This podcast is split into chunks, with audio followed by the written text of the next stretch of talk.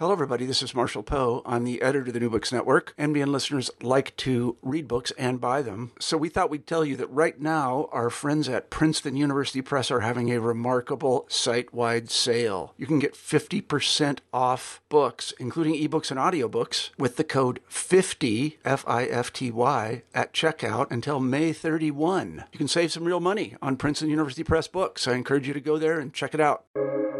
Welcome to the New Books Network. All right, here we are um, on the New Books Network podcast. My name is uh, Bill Domnarski. I uh, do podcasts with authors who have written books either about law or about literature. And today we have uh, as the guest William Ian Miller from the University of Michigan, who has written a terrific book called Outrageous Fortune with a wonderful subtitle of Gloomy Reflections on Luck and Life. Uh, Bill, good to see you. Thanks. Nice to be right. here. Um, before we talk about the book specifically, why don't you give me the uh, CV version, if you could, of your education and teaching history? Okay.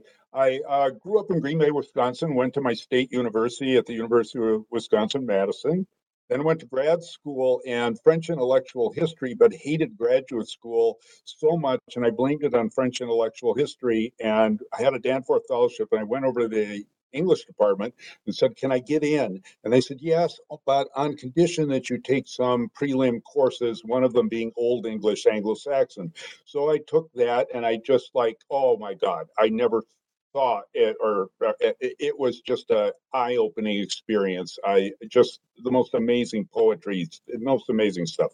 So an icelander in the class said you think this stuff is good? And he handed me the penguin translation of Njal saga. I went back to my hovel started reading it and i just thought oh my god what a sin that I didn't know that every kid doesn't know about this. And I took Old Norse the next semester and then I ended up getting a job teaching that stuff medieval at Wesleyan in Middletown, Connecticut. The job market had already collapsed by then. That's 1975. And uh, I was lucky to get a, a, good old boy network kind of connection, got the job. But I just couldn't write. I had total writer's block. So I decided to go to law school at the same time I was teaching at Wesleyan. And in law school, I started to write about the uh, the Norse sagas, and I got a job then after I quit at Wesleyan because I wasn't going to get tenure anyway, I uh, got a job at the University of Houston Law School. Those Texas guys just loved the idea of letting me teach about hacking and hewing, and um, and then I started to write, and uh, then I got asked to go up to the University of Michigan as a visitor, and I got a job there, uh, which was truly uh, uh, such a stroke of good fortune for me because they let me do whatever I wanted. And I think part of the motivation for the outrageous fortune book is that my luck of getting this job at Michigan was so great that I'm still waiting for the shoe to drop because you know what goes around comes around and I'm going to have to pay for the good fortune. We well, all believe uh, that. When people ask you uh, who you are or what you do, it seems you have some options. You can say, well, I'm an essayist.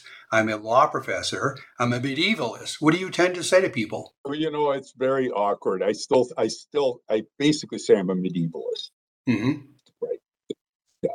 And, uh, but medieval people, when I give a, a talk at, let's say, among medievalists, I'll say, Oh, how did you get a job? The first question is always, how did you get a job in a law school? That's well, it is a good question. I said, yeah, I said, you know what you have to do? You have to ask the people who hired me.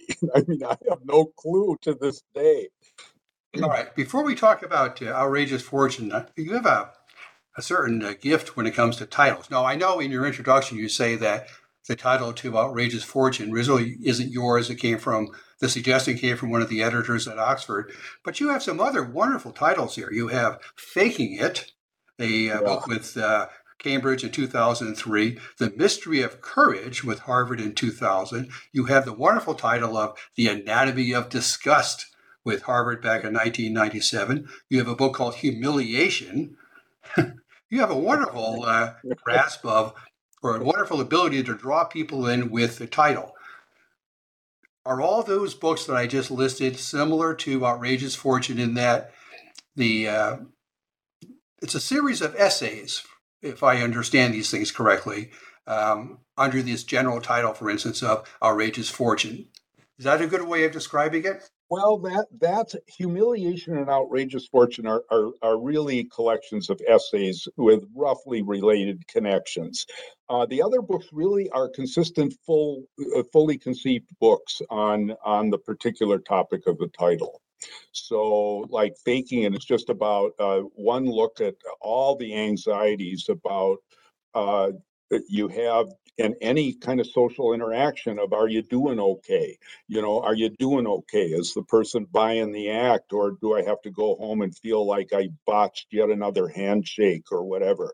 Um, the, they, they, they, the courage book is just a, a systematic view of, of all the kind of uh, uh, varying views of courage and uh, read tons of war memoirs for that book. But they uh, no, the only two ones that are collections of essays are the humiliation and this one, uh, the uh, you know the. Well, let me ask you about losing it in part because you, it's not even a subtitle. It's losing it, comma, in which an aging professor laments his shrinking brain, which he flatters himself formally did him noble service, colon, a plaint, tragic, comical, historical, vengeful, sometimes satirical, and thankful in six parts if his memory does yet serve. Now, that's an 18th century title if I've ever seen That's exactly right. That's a 17th and 18th century title meant to be that. And the print on the front cover is of, of trying to capture that typefaces of the 17th century, uh, uh,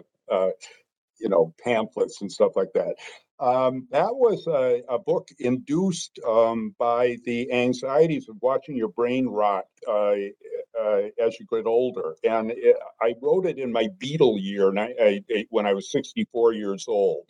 And I just was hard, you know, I worked in these dead languages like Old English and uh, Old Norse. And you have a very keen indicator of how your brain is rotting because you all of a sudden can't understand something you're reading that you had read with perfect comprehension 10 years before or five years before. So you start to see the rot take place.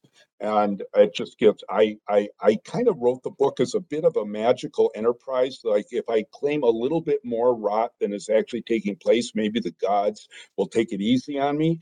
Oh no, I'm now 76 and I can't even, I barely can remember. I, I mean, I can't remember the names of the people who live next door. I mean, it's really awful what happens. You know, we outlive our, we outlive our brains nowadays because our bodies keep going. Well, certainly if, uh, if your last book is any indication of your mental uh, uh, acuity, you're, you're doing pretty well. Outrageous Fortune is a, uh, very learned book. So your memory has served you pretty well to be able to produce that, produce that kind of book. But again, before I get to that book, I need to ask you about some others. So losing it is about growing older and worrying about your ability to uh, uh, take in the world. What about some of the others, like uh, the one I want? Oh, the um, I'm sorry, it's the one that uh, echoes the anatomy of uh, melancholy, the anatomy of disgust. Tell me about that book. Actually, that's the one book of mine that had uh, some popular success, minor, pop, I mean minor popular success. I, we're talking academic numbers, but it did quite well for an academic book. Um, it's really about uh, this, the emotion or uh, or uh, and the uh, how complexly discussed our discuss mechanisms are uh, uh, constituted, and um, it, it partly is a anti-spiritual autobiography of my own horror at human embodiment. So um, it's kind of droll, meant to be droll and down in the dumps about embodiment but um, I, it's kind of uh, uh, written in a, with a vaguely uh, satirical polemic against the whole kind of sexualization of the universe, in which that is considered the uh, end all and be all of human existence. And I kind of look at human bodies with such revulsion that I um, uh, kind of, let's say, uh, was less than celebratory about human embodiment. Well, I want to give you what I would think is one of the great compliments you can get, which is it's the kind of book that Montaigne could have written. right? Yeah, yeah. You know what? I somebody said that in a review of me that, Oh. that I can beat a Montaigne, and I just thought like, hey, I mean, what a joke for one thing. But hey, why aren't I selling more books? Well, that might be why. You know. Um, I've read him pretty uh, carefully over the years, and I've always been interested in his choice of of uh, subjects or topics. How do you go about choosing what you're going to write about? Because you, You know, have that in common with him. You have this offbeat approach to life. Yeah, absolutely. By the way, just uh, uh, just uh, let me ooh and ah about Montaigne. If, if anybody's listening, just read it, it. It is truly one of the most amazing triumphs of the human spirit. It is just simply amazing. But anyway, how do you how do I go? I I don't know. They it comes I, after I write a book. I'm always go, sink into total depression because I think I'm emptied out and I have nothing left. That's it. I'm done. I'm finished. And then I, I languish for, you know, months or even a year. And then all of a sudden an idea will come to me. Um, just out of the blue, you know, some little kind of little bird things or something like that. And um, and and then I the next book happens, and then I go through the same misery again about wondering over this time I really am done because I'm afraid that my brain won't do I can't learn enough new stuff to write about it. So, but my colleagues, I say, Miller, you say that every time, and then there's three years later, there's another book. But this time it's true. I'm done. I'm finished. All right. Mainly- Your your your your prose style resembles Montaigne in the sense that you want a certain intimacy with your reader. Yeah, I, I that's obviously very deliberate on your part. Why did you take that approach? I, I think that's just the way I write. It's not like I consciously sat down to make a decision. It's like how I would normally. ad- I always feel like the the important thing an academic does is still teach, and I kind of always want my books to grab the reader so that they'll want to go read some more and and and to to excite them in the way you try and excite students in a classroom. And so maybe that's, but even then, my mother used to say, my mother, who's about to turn 100 in two months, Holy she cow. yeah, she would say, like, I said, Mom, did you read that last book? She says, Yes. But she says, Why do you have to make so many goddamn distinctions? and I think I'm writing for a general audience. She said, Yeah, general audience, right. I- is it fair to say that Montaigne was an influence on you? Um, not, I wouldn't even think that. I mean, it's it's just he's so his his essays are such wonderful kind of uh, to imitate it. I wasn't consciously doing it, but how could you not be influenced by a book that grabs you so much, and yet you've read like four or five, six. You read reread every ten years or something like that. But you know, All right, what? probably the biggest influence on my writing is uh, are the Icelandic sagas. Actually, my my actual domain where I have some real competence. I mean, my specialty are the Icelandic sagas. So uh, it's their prose style that I try and, in a way, grab. Um, All right. Well, can you, in a couple of minutes, educate me about those sagas? Because I know almost nothing about them. well, they're just an, they're they- you couldn't imagine they exist unless you read them. They are uh, uh, written probably uh, uh, in the 12th and 13th, mostly 13th century Iceland, and they uh, look like they were written yesterday. There's nothing very medieval about them. They're just tough-minded, witty, very witty, tough-minded, stripped-down prose. And it's every conversation hovers on the edge of insult. So you're always kind of needling the guy you're talking to. And the em- remarkable thing is, is that the women are major actors in it too, without there being any political agenda to make them uh, uh, actors. So you don't feel it's being forced upon you. What you just see are powerful human beings dealing with each other in a highly competitive, contentious way. And it's just, they're too good. They're beyond belief good.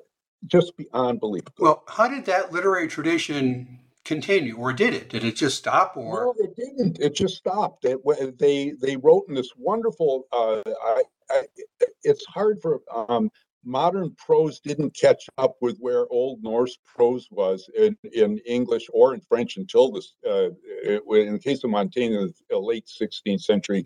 In the case of English prose, probably not until the 18th, um, I, even though there's great triumphs of it along the way. Um, the uh, it, they they it went out of fashion. What came in were French romances, and they got all into. They started writing in that style. Uh, they, they they gave up on the native style. So, um, what century did it stop? The uh, uh, it it's really starts starts stopping in the 14th century. Oh my gosh! Yeah. All right, so let's now turn to uh, outrageous fortunes, gloomy reflections on luck in life. How did that come to you?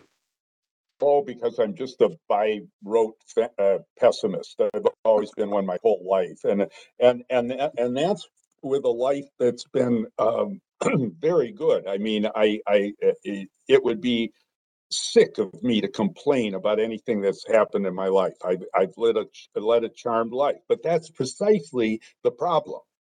I expect that that is going to have to be paid back. And uh, we, uh, I, uh, I would ask my students, uh, uh, I said, what makes you a little more anxious or nervous? A run of good luck or a run of bad luck? And they all get a nervous look. The run of good luck you're pressed because at some point you get the anxiety of you're pressing your luck.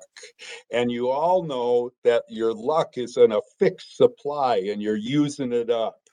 Whereas bad luck yeah i mean bad luck big deal. I mean that's just like shit happens right? Well we what happens if you you ask that question of uh, say 10 people who have uh, outrageously high self-esteem? Would they say the same thing Oh, well, okay. Now that's a very good question because um, one of the veiled, often not veiled polemics, it's certainly an uh, open polemic in the Losing It book, is uh, my hostility and utter contempt for the cup is, ha- uh, is uh, half full. Uh, the, the insipid American optimism um, of looking on the bright side or of self team movement. So no matter how crummy you are, you're supposed to think well of yourself. Oh, come on, let's get real. Um, any kind of, I, I just, I, I loathe the whole. So in this book, there is a little thing it, it, among the uh, the Scandinavians because of what I do with Old Norse. I, I, I occasionally have to visit in their in their countries, their ideal countries. So in Denmark, there's this uh, rule from uh, the word comes from a novel that was written in the 1930s 30s. Uh, the law of Jante. And the law of Jante is no one shall ever exceed in abilities anybody else. So it's a, a rough, you know, it's like Kurt Vonnegut's uh, uh, handicapper general. Everybody's got to stay down so that nobody excels. And so you go through this elaborate false modesty, systems of false modesty to make to to never let yourself look like you're advancing above your your uh, your your compatriots or whatever. I contrast that with the American system of equality, which is everybody on my one of my kids' soccer teams of 15 years or 20 years ago uh, won the MVP award. I mean, is anything more risible than that? but you, you understand, don't you? You understand, don't you, uh, Bill, that you sound like a Seinfeld character. In fact, there's an episode in which George is giving he's getting some some uh, grief from something, and he says, "Do you think God's going to let me be happy?" Of course, but of course, uh, but Seinfeld is a Jew, and I'm a Jew too, even though my name is William Ian Miller and okay. come from Green Bay, Wisconsin. How did that happen? And not even Jewish self hatred. It's that my parents, uh, the, the name was Miller. I was named after my grandfather who was dead, who was Vel, you know, Miller. And my dad he, goes off to war in the World War II, and the captain on his ship was Ian McPherson, and they needed an I for not to, so you don't reproduce the exact name like Christians do, like, you know.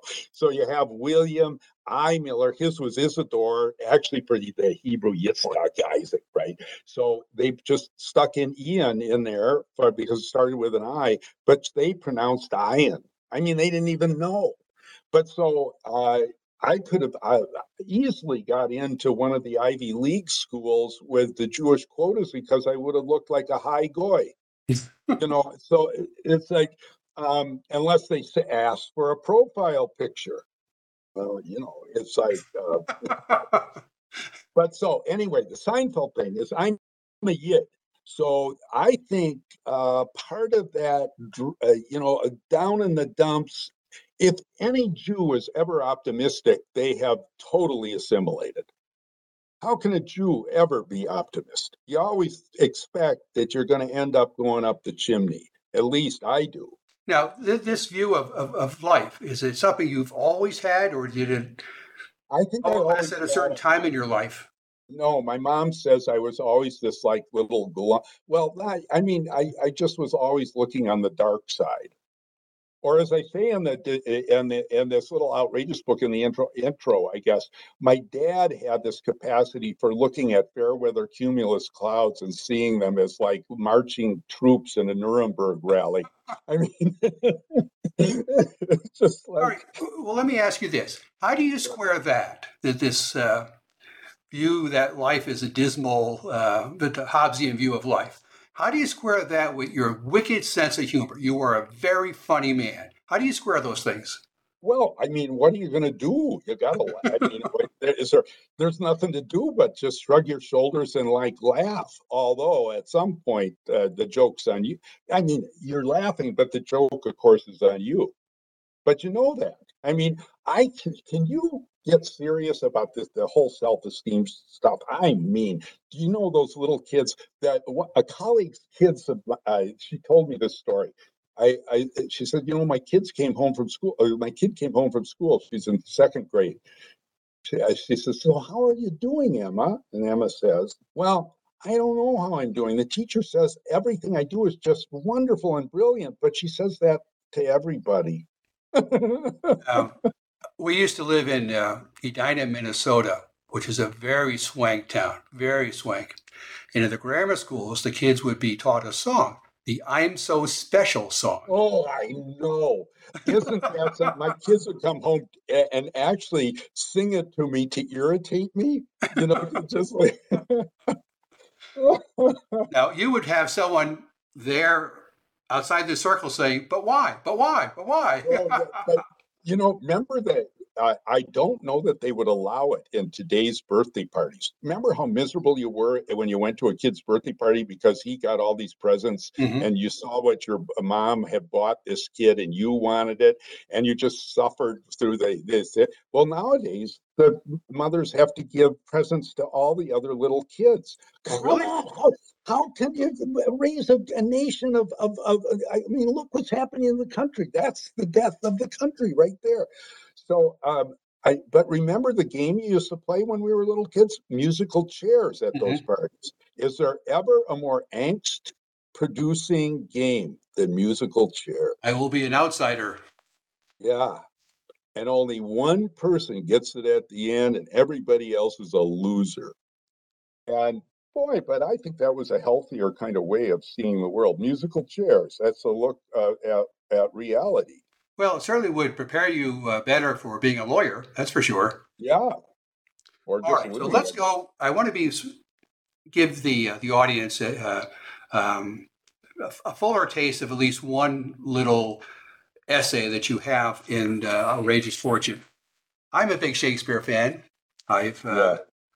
Written about him a fair amount. Um, tell me about Vile Jelly. That's chapter four.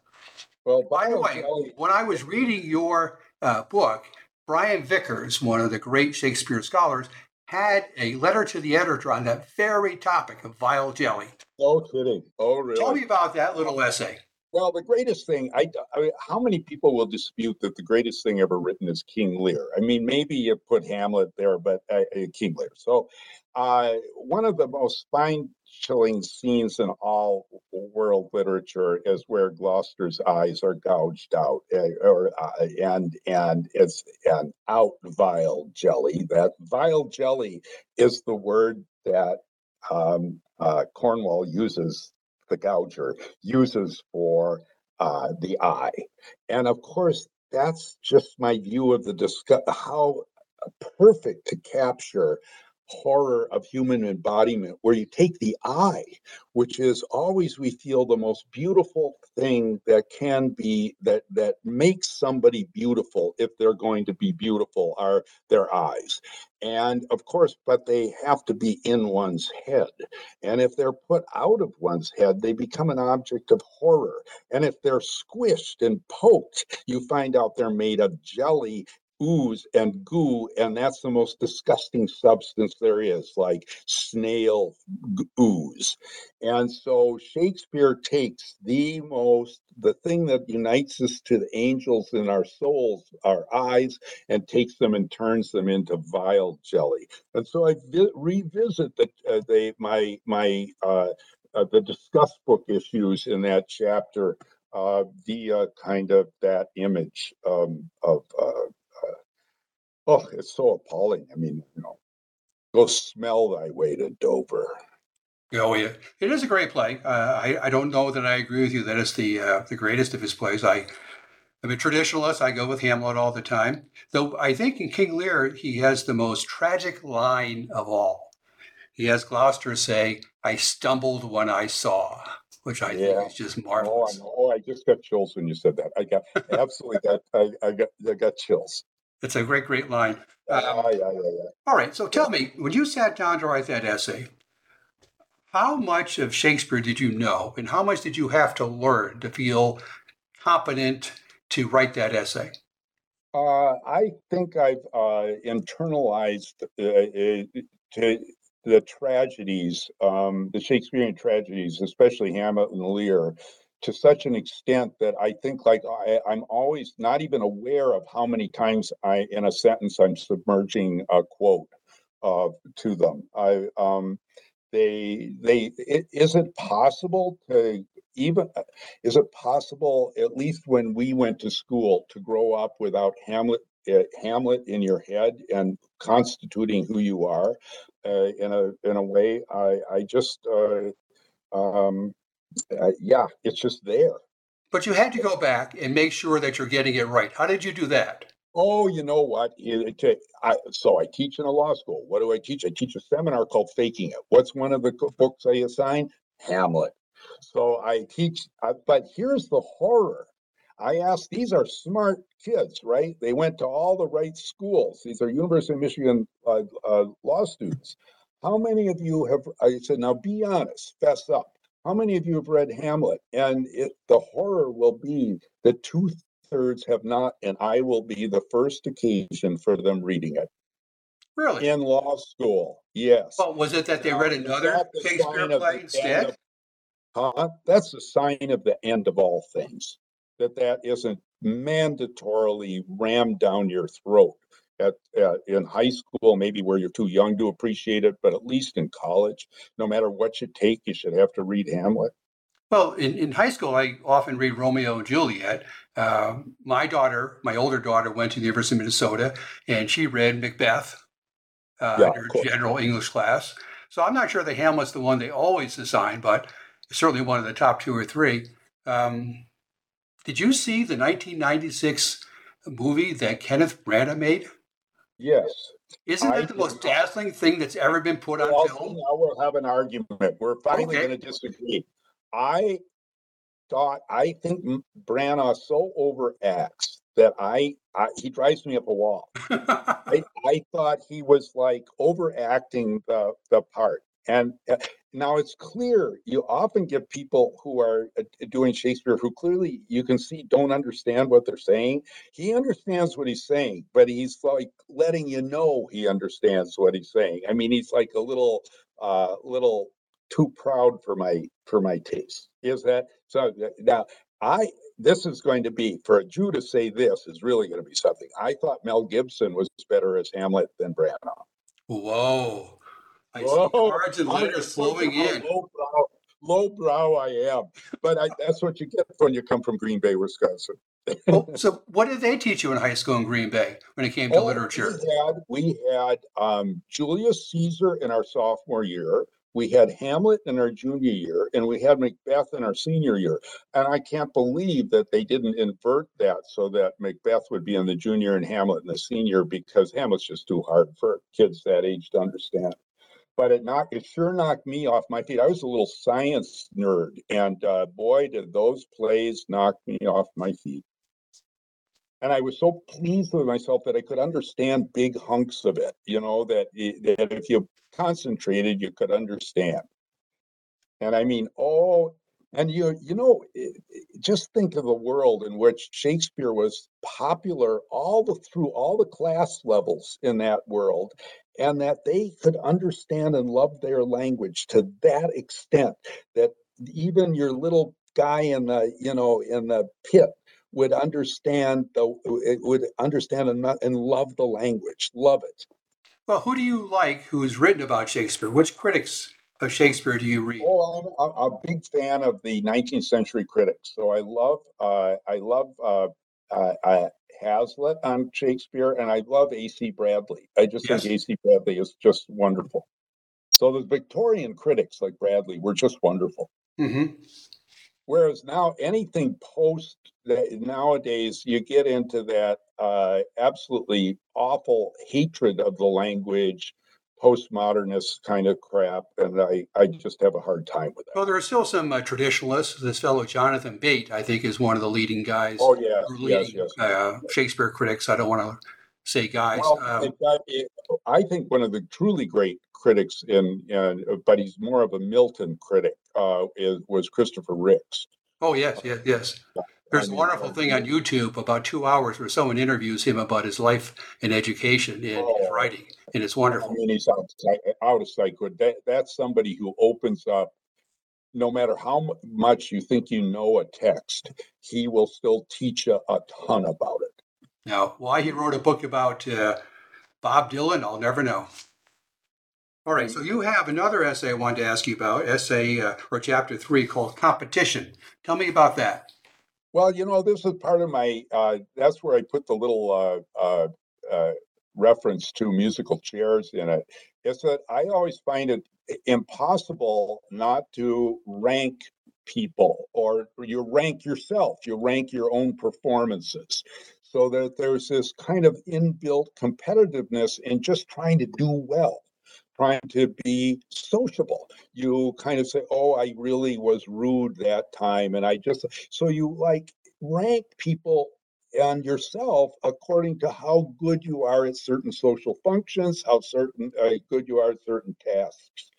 And uh, there, this runs afoul of a certain deep Christian view of being humble that we're not to be competitive. And of course, it's deeply hostile to the American self esteem, non competitive universe where everybody gets the MVP.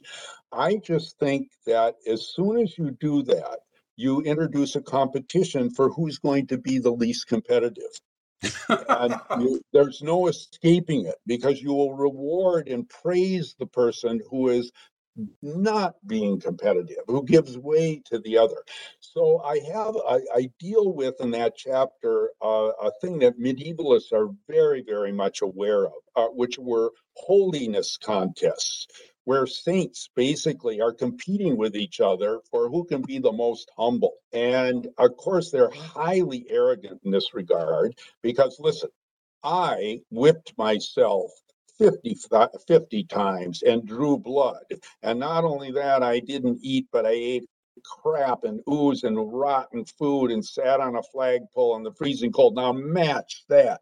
And nobody could match, although they tried actually, was St. Catherine of Siena, who said, who, who was taking care of a sick nun who had breast cancer, and the cancer, the, the, the breast was all infected, and the cancer broke open, and and and and uh, Catherine vomited from the odor and the how disgusting it was, and she was so angry with herself for not being able to that her flesh was so weak that she made a soup out of the pus and fluids and drank it and said, I never drank a, a, a, drink so sweet. And that was like, she won the contest for mortifying the flesh. And so she like, match that, you people who've just given up sex or uh, given up wealth and riches, match it. So she set up a whole um, uh, a kind of competition or a fad in pus drinking saints in the 14th and 15th centuries. Sounds I mean, Monty Python sketch. Well, so competition in pus drinking, for Christ's sake. I don't know if you heard what I just said. It sounds like a Monty Python sketch almost. Well, you can't make it up. The Monty Python skits are often, uh, a, a, couple of those guys were medievalists. Yes, Terry Jones was one. Yeah. Stuff. Yeah, yeah, they just took the stuff right out of the, their texts. I think what, don't they have a movie that's set in medieval times? Uh, life? No, not the Life. Oh of yeah, Brian. Life of Brian. Uh, no, Life of Brian is uh, my daughter who. No, their first movie. Yeah, it was uh, uh, the uh, King Arthur Camelot yeah. or whatever. the um, my daughter in in college had a took a course in biblical history, the, the Bible, and the teacher said that if you want any depiction of what Jerusalem about the year zero had to look like. Um, it, the life of Brian is the most accurate kind of view of that of, of that of just the the kind of boisterous mayhem of all the different positions uh, regarding the issues of the faith and whatnot. Uh, says Life of Brian is just like historically fairly accurate. For oh, getting the feel of what smart guys. Very huh? smart. Um, yeah. All right. I want to, uh, since I can ask people questions that they usually don't um, shirk, they want to answer. Uh, tell me about your working library in your house. When you sit down to write, you're surrounded by what kind of books? Uh, I, I have a, almost a duplicate set of certain books in my study where I'm in up in my attic here at home and in my office at school. They're mostly my medieval books. Uh, they're mostly uh, all my old Norse books, and um, and then there'll just be uh, certain philosophical books, but mostly just a lot of medieval literature sitting in both places. All right, I, I forgot to uh, bring up when you were talking about competition, a phenomenon that uh, about law professors, how they're obsessed with citation competitions.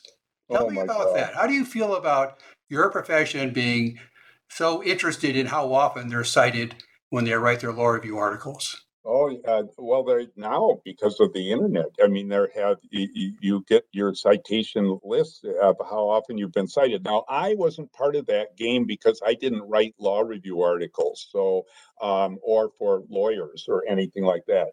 But you know that now it's not. A, there's the there's books called citation classics or or or articles called citation classics because they got cited so many times and now of course the the the pièce de résistance, where I can pretentiously try and say it in the, the French accent, is if you get cited in a Supreme Court opinion. Mm-hmm. So my colleagues who've been uh, cited in a Supreme Court opinion kind of strut around just a little taller than their other colleagues, looking down at them. Uh, you know, looking a little down at them for this. Well, let me then ask you also the competition is also for Amazon rankings for where oh, yes, the yes. bestseller list. And I, I, it's kind of funny to call something a bestseller list because Outrageous Fortune is probably four millionth, eight hundred and fifty-seven thousandth on the bestseller list.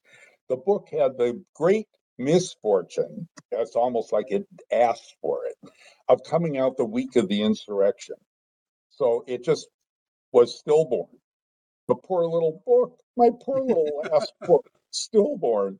Um, let me ask you another question about uh, your your uh, profession as a as a uh, law professor. Um, is, is is law an academic uh, pursuit, or is it a uh, kind of a um, almost a trade school, law schools? Yeah, it's it's that, that is a constant dispute that um, that has been probably since uh, at least since I was hired when they hired somebody to do Icelandic blood feuds, you know, I mean, they just think, what the hell is this? I mean, uh, there's those uh, who are the practitioner types who think we should just be a trade school. And then there are those who think it's the law is its own actual substantive specialty with its own purely intellectual issues, and they should be dealt with with uh, like a philosopher would deal with philosophical questions uh, that legal question. And it's a dispute that still goes on. It was rife in the years i was hired. Um, it, it still continues. Um, uh, it's not clear i mean people who would say that uh, probably still the best way to actually become a lawyer would probably be the old apprentice system where you just are hired on and you just work around the office and are given assignments. Um, uh, law school is uh, is probably not the best way to train lawyers, but um, I, I wouldn't want to see it go away. Mainly, I benefited by it existing, but I just think it's three years to see bigger pictures that you might never see again until way later on in your career as a lawyer. Well, a couple there of things. to be said for it. A couple of things. Uh, uh, Richard Posner used to argue all the time that it should be two years, not three years. What do you think of that? There is a problem with the third year. The students are anxious to get out and, and, and paying back their tuition debts. Uh, they're mostly bored. Uh, actually, once you've learned uh, the standard moves in a in a kind of uh, subject area in law, it does get repetitive. They're not learning a lot of new stuff except substantive stuff that they could learn just as well by reading a book. Um, it's probably for pure, if you're looking for pure practical uses, yes, two years is enough. But if you're looking for a larger kind of experience, I think three years is not a bad idea. And of course, there is like what Eric Posner is the third year is there just to keep the prices up in the market. It keeps, uh, you know, it takes people out of the out of the system, competitors out of the system for one more year. And what do we make of uh, law reviews where the editors and deciding what they want to publish are really affecting the careers of law professors? How is it that someone who knows almost nothing about law is deciding the fates of law professors? Yeah, you know, this is uh, uh, why, um, just so that most of your listeners will know this, law reviews are edited and run by students. So the people who choose which uh, articles to publish um, and select are students who don't know all that much and uh, yet, and uh, and this is drives people in other disciplines to have contempt for legal scholarship. So instead of peer reviews, where people who know something are reviewing the articles and passing judgment on it, you're just like uh, playing to students and who will be overly impressed if you came from this institution as opposed to that institution. Yeah, there's a problem there, but I'm not sure what the real cost that I've noticed in, uh, in of having student editors is the law review articles are often three times longer than they need to be um, and it's because you have to walk the eh, the student editors through the entire educational process to see what little value added point you're making is. So law review articles would be it if they were peer reviewed would probably be the length of articles in anthropology and history and English, which would be like 25 pages rather than 70 pages. Now, is it true that, uh, and this is what I've heard, is that uh, law review articles in a major uh, law review are honored more than or valued more than, say, uh, a book uh, published by Oxford or Cambridge? Uh, that might very that, yes, your old your style, um, uh, uh, old type of uh, legal scholarship. If you got an article in the Yale Law Journal or the Harvard Law Review, uh, they didn't care what it said. I mean, it could be a piece of crap, and that was status man that was that that was the gift from the gods and yes it weighed much more than a book Um, Strikes me as now, a pretty sad commentary. I have to say, I have to say, for my colleagues over the years, um, I've had very good colleagues. Uh, they actually read and evaluated the work of of, of their uh, people coming up for tenure and so on and so forth, uh, and made their own judgments. But they're um, All right. I want to uh, move on to what I will call the final question, which is so you teach, you read, you write. What gives you the most satisfaction? You know, it's funny. Uh, writing, I think, does if it's going well. It also can be the, uh, the source of the most uh, depressing kind of, you know, glumness you can imagine.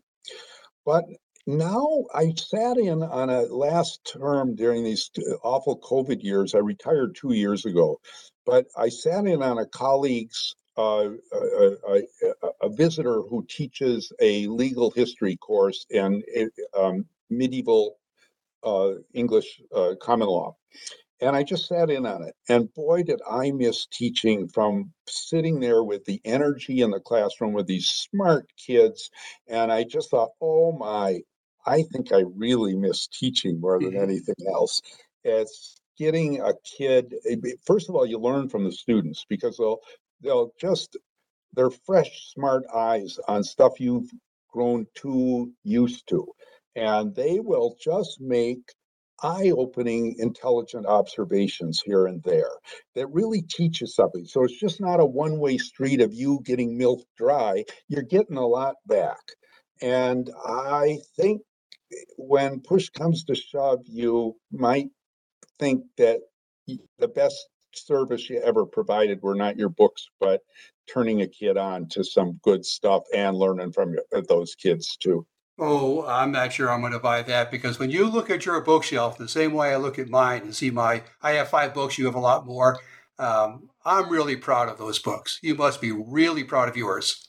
Well, you know what the the the thing with it, it's like uh, the law school uh, standard law school publication is an article. And i just uh, was talking to a colleague yesterday. I said you know he said should i write a book? I just feel like the article is my is just like proper for me. I said but look at your off prints. Do they give you the same feeling of accomplishment as actually seeing a real magical book on the shelf? I mean there's something still sacred about a book and um, he goes, That's why I'm going to write a book. so, yeah, you do feel proud of them. Yes, you do. If, if in fact, oh, oh no, let, let me go. Let me say, there's two reactions, bipolar reactions you have if you are actually dare to go back and reread something you wrote. One is the overly self congratulatory you. Oh, Miller, man, man, yeah, you're like Montaigne. Oh man, that's what that guy called you. Oh boy, oh why aren't you more pop? Why aren't you more famous? Oh wow, what? And then I get a miserable thought like, but you couldn't do that now, could you? and then the other reaction you have looking at something is, oh God, how stupid. I, I mean, I just didn't know enough to write this then. I should have waited. I know now I know what I needed to know to write that. Thank God nobody read it. so you get you get the two bipolar reactions. All right. Well, I said it was my last question, but I actually have another one. Uh, tell me about your dedication in memory of Donald Kohler. Is that the way you pronounce it? Yeah, that's my. Tell me uh, about the dedication uh, my wife's uh, father was the sweetest, most wonderful man. He was a high school teacher, and uh, and he died. And I just thought I'd dedicate it to him because he was just a, a real. I mean, you know, the I, I, am a miserable, pessimistic type who thinks that the amount of human evil in the world is just uh, beyond comprehension. And here was a good man who got kids turned on to English literature in a small town in the middle of nowhere in Western New York State. And I just uh, wanted to, you know, give him my respects. What'd your wife think of that? I don't. I mean, I think she uh, was. Yeah, of course. you know. All right. Well, um, uh, Bill, you've been delightful to talk to. You really have. I've learned a lot. I'm going to now turn to some Icelandic sagas and see what I can make of them. Maybe I'll give you some emails asking uh, for some guidance. But you've been terrific talking about your books, about your process, about your interests. I really appreciate you taking the time. Um, I know I'm better off for having listened to you. So we'll call that a day. And uh, again, thank you very much for doing this. Oh, thank you, Bill. Thank you very much. thank you